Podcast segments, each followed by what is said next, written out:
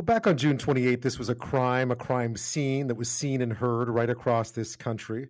Uh, two armed men entered a BMO branch in the usual tranquil Victoria suburb of Saanich in the late morning and within minutes would engage in a shootout with police that would leave them, young brothers, dead and six Saanich and Victoria police officers injured, some seriously. One of the officers remains in hospital, another was released just last week. We still know very little about the motive behind the crime. The investigation continues. And what led the two men, 22 year old brothers Matthew and Isaac Auchterlonie of Duncan, BC, not too far from Victoria, with no criminal records, no history of interactions with the police, to arrive heavily armed at the bank and then seemingly stay and wait for police to arrive in some senses. Police have yet to disclose the number and type of the number and type of firearms the suspects used, how those weapons were acquired, or who shot first when they encountered police outside the bank. Police have also not disclosed details about improvised explosive devices that were apparently found in the suspect's vehicle. What we do know is that for some inside the bank that day, what they witnessed, what they saw, what they heard, has been hard to comprehend and certainly hard to forget. My next guest was one of them. Shelli Fryer was sitting down for a meeting with the bank's manager when she suddenly found herself caught up in a scene of almost indescribable violence. And Shelli Fryer joins me now. Thank you so much for your time tonight thank you for thinking of me and for you know calling me to speak about this ben yeah yeah i, I imagine this is something that's really stayed with you and it's it's not surprising but uh, tell me a bit about that day i mean i've been to that bank of montreal branch it's hard to describe a it's a busy street but it's hard to describe a quieter sort of part of the country than than that bank branch uh, what was it like to have been in there you were just there for an appointment i gather yeah, I was. Um, that's funny. So you've been in that branch before. Um, surprisingly, I haven't, and I moved um, from Vancouver in 2002, and I actually used to work across the street at the plaza across the road, where all the businesses, of course, were affected, and the police, you know, have closed that area off. I have never been in that branch. Really, it was the first time. The first time that day. Absolutely, a case of yeah, wrong time, wrong place. Isn't that weird. It is. Um, well, ironic yeah. in a way. Yeah, ironic. Um, but uh, so I had never been in there. I had actually was. I had just sat down. I had been in that uh, in the meeting for two minutes, literally two minutes before um, an explosion. I thought it was a gunshot, um, and the um, finance manager that I was with, uh, my back was toward the front of the bank, and he had a sight line and he said, I looked to the side, I could see everybody down, and after the explosion, it was completely quiet. And um, he said very calmly, um, We're being robbed.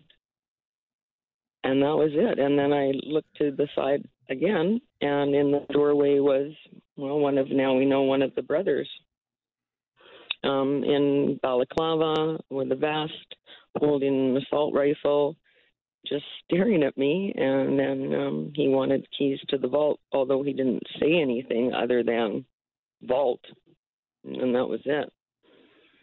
You know, Shelli, I, I, we've all seen this in movies, right? We've all seen this on TV, but I can't imagine what it would be like to be sitting I, there in person. The thoughts that must go through your head. Like, I thought that's exactly what I thought. Um, you know, in the first 30 seconds or less, that it wasn't real. I thought the bank was going to make an announcement. Okay, everybody up. This is just training because it was so silent and you know we didn't I didn't hear any alarms um, that it was actually couldn't be happening. It didn't seem real. I thought it was a person coming out of my son's video game. And because he was just standing there, just standing there staring at me and this assault rifle. You're, I mean, quickly these thoughts are just running, running, running through your head of sheer like panic, or you know what's going to happen. And of course, we have all seen the movies. We have all seen TV, Netflix, etc. Um, you would expect that it would have been, you know, um, a little bit more frenetic. Um, it wasn't at all. That was what was so eerie about the whole situation as it started to unfold. Yeah, I, I, I, remember you talking about this very soon after and saying that you were struck by just how calm and quiet it all was, that it seemed almost dreamlike at the time. well, yeah, exactly. Um, it was they. I had I heard some whispering at the really it seemed like whispering from the front, and that's the only time I had I heard them speaking at all. The rest of the time it was completely quiet, and while I was hiding with my cell phone um, in the manager's office, uh, everybody else they had told everybody else to get up, everybody go to the vault. I don't know where the vault is at this bank. I don't know the layout at all of the bank, and I chose to stay in the office and not run out and join everybody because I did have my cell phone as well. You know, second guess later, but at the time, um, then one of the gunmen just kept walking back and forth very calmly, very slowly, again, totally silent for 10 or 15 minutes. It was, uh, what are they waiting for? Is what I kept thinking. Uh, we heard no sirens from outside. Uh, didn't know what was happening at all. And then when he did see me as I was trying to worm my way across the floor to hide under the desk, I guess I, he caught me out of the corner of his eye and stood in the doorway again and then just stared at me for quite a long time before he put his hand out in a gesture with the palm up and moved his fingers to you know, a move gesture, which I did. Um, then I joined the rest of where everybody was in the hallway at the back of the bank. And again, we waited and waited and waited. And it was quiet. And they were at the front of the bank, and it was just quiet. We didn't know what were they waiting for because they could have they had the money within the first couple of minutes. They could have been gone. And you'd called 911, is that right? I did call 911, yes, I did. I at first when the man when the finance manager handed him the keys or tried to hand him the keys to the vault, um, but he wouldn't take them. He just shook his head. So the manager he he stepped to the side like he, I guess the gunman just said move.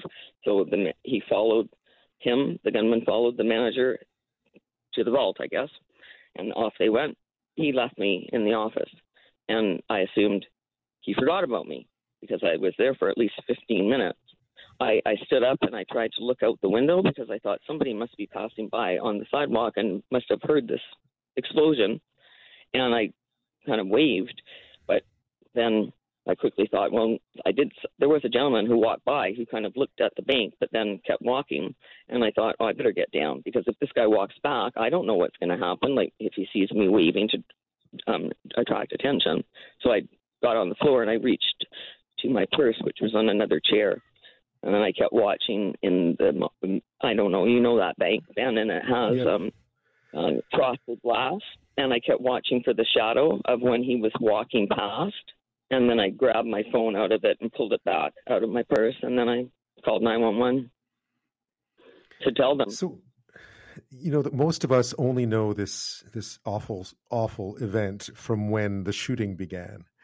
Um, where were you, and, and, and what happened? What, where, what happened from where you were where you were standing, or, or could you even tell? Well, we were at the back of the. We were all in the hallway, so there all of 22 of us were in the hallway, and that's the thing. There was 22 of us. Now I understand it was 17 employees mm-hmm. and five customers, because those guys. Um, we know the brothers now. Mm-hmm. They didn't stop anybody from coming in the bank that day. They left those doors open, and a few other customers came in and walked into the situation and were oh, told wow. to yeah they were told to sit down on the floor and then were led to the back. So as i guess at the time i was in the office with my cell phone. I i know this now later because i know some of these women. They're they were they're my hostage friends.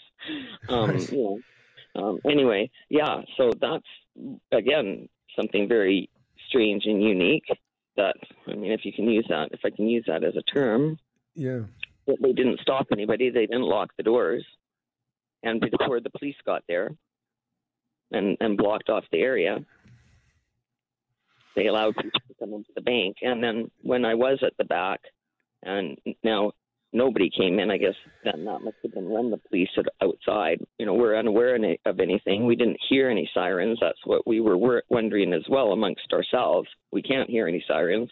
what is going on. And some people were quite worried that maybe it was a Uvalde situation again, like what is happening. Um, right, that was that had just happened, right? Of course. Exactly. Yeah, exactly. And there was an older lady there, and she was quite worried about that. And what you know, Speaking, because yeah. You know, can't know what's happening. We don't know. We can only speculate what their motives were, what these guys were up to. Yeah. Unfortunately, you know, they are no longer here. But yeah. um, I'm, sp- I'm, I'm, speaking with Shelli Fryer. She was one of the five customers, as she mentioned, who was inside that Bank of Montreal in uh, on Vancouver Island near Victoria back on June the 28th when it was robbed. And then what ensued was really what everyone has known or known about, which was a gunfight between the suspects and um, and the Greater, uh, Greater Victoria Emergency Response Team uh, that left both those suspects dead, but also six officers wounded.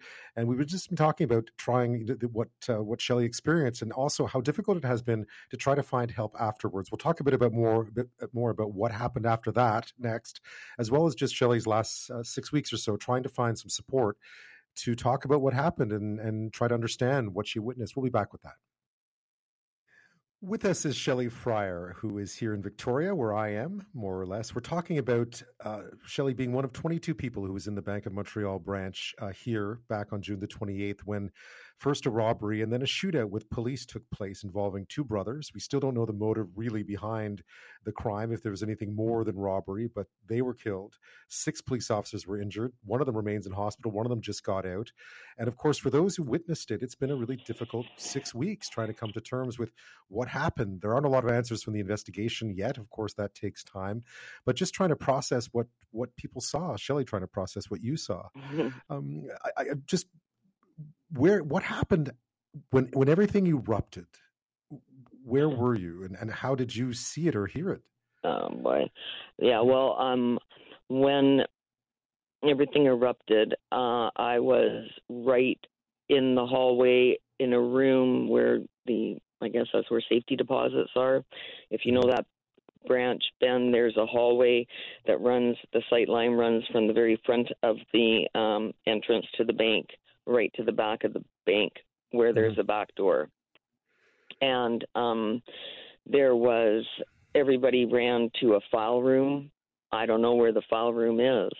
I stepped into this room, and I know very clearly that these guys were not just robbing the bank and waiting to leave. I think they later now hearing about the explosives, but at the time I heard exactly what they did. They mm-hmm. uh, shouted police. That that was not the when I heard police. That was not the police. That was them. I heard one of them run softly down the hall and stand right outside the room I was hiding in, six inches from my right ear, and yell back. Mm. Now I know it was brothers. Yell back to him when he shouted police. He yelled back, "Yeah," and then the gunfire started he exited that back door and ambushed the uh, emergency response team. And that's right. how all those officers were injured when they came down in the white van. I heard it from inside, and I right. had that.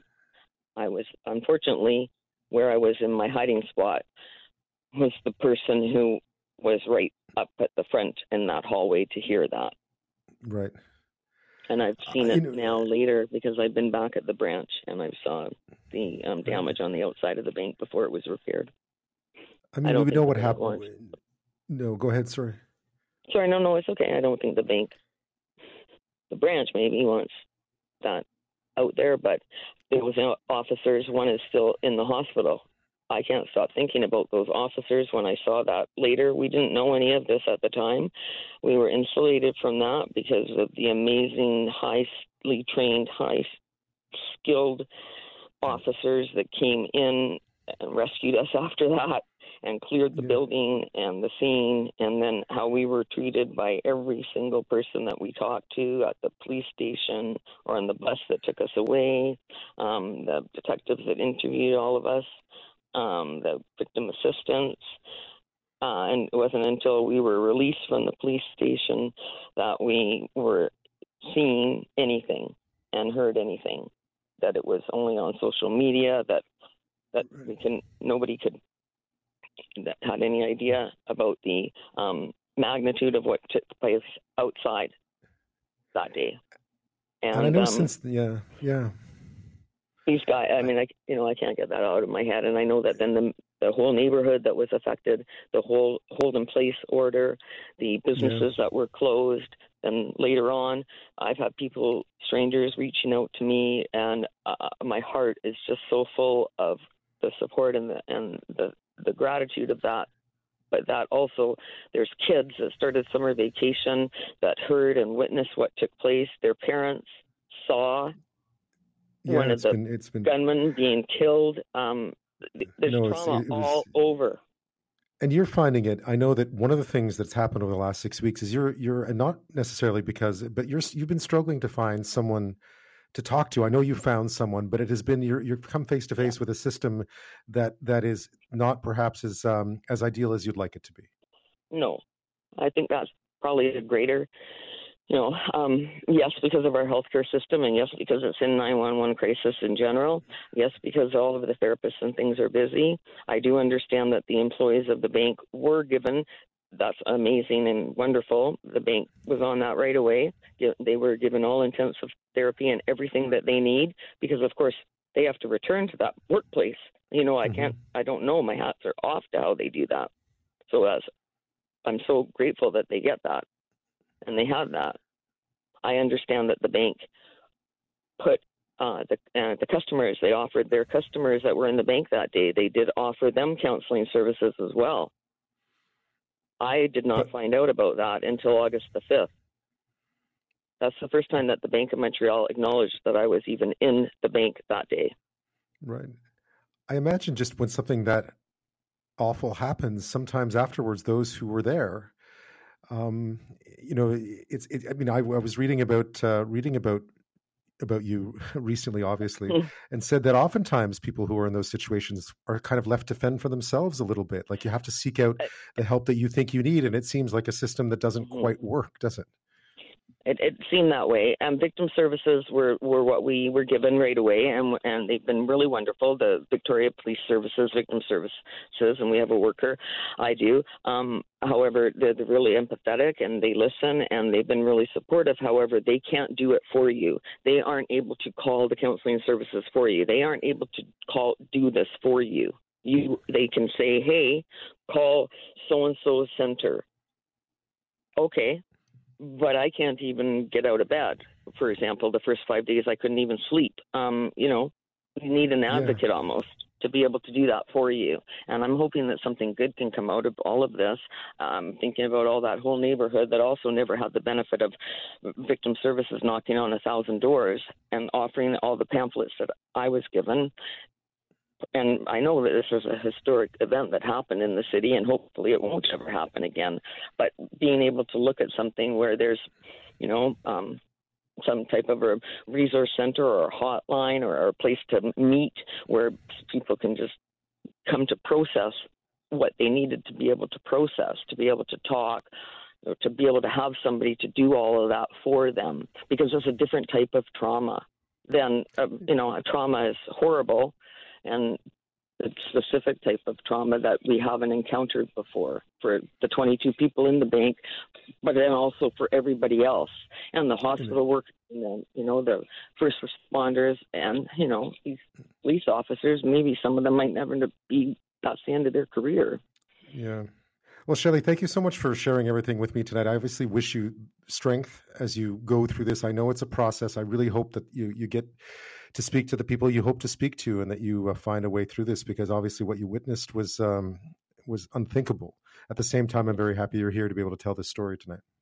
So thank you very much for keeping it out there. You know, there's a whole bunch of unanswered questions still, and we need to be able to keep it out there so that the police does, you know, with the investigation that it, you know, we all the public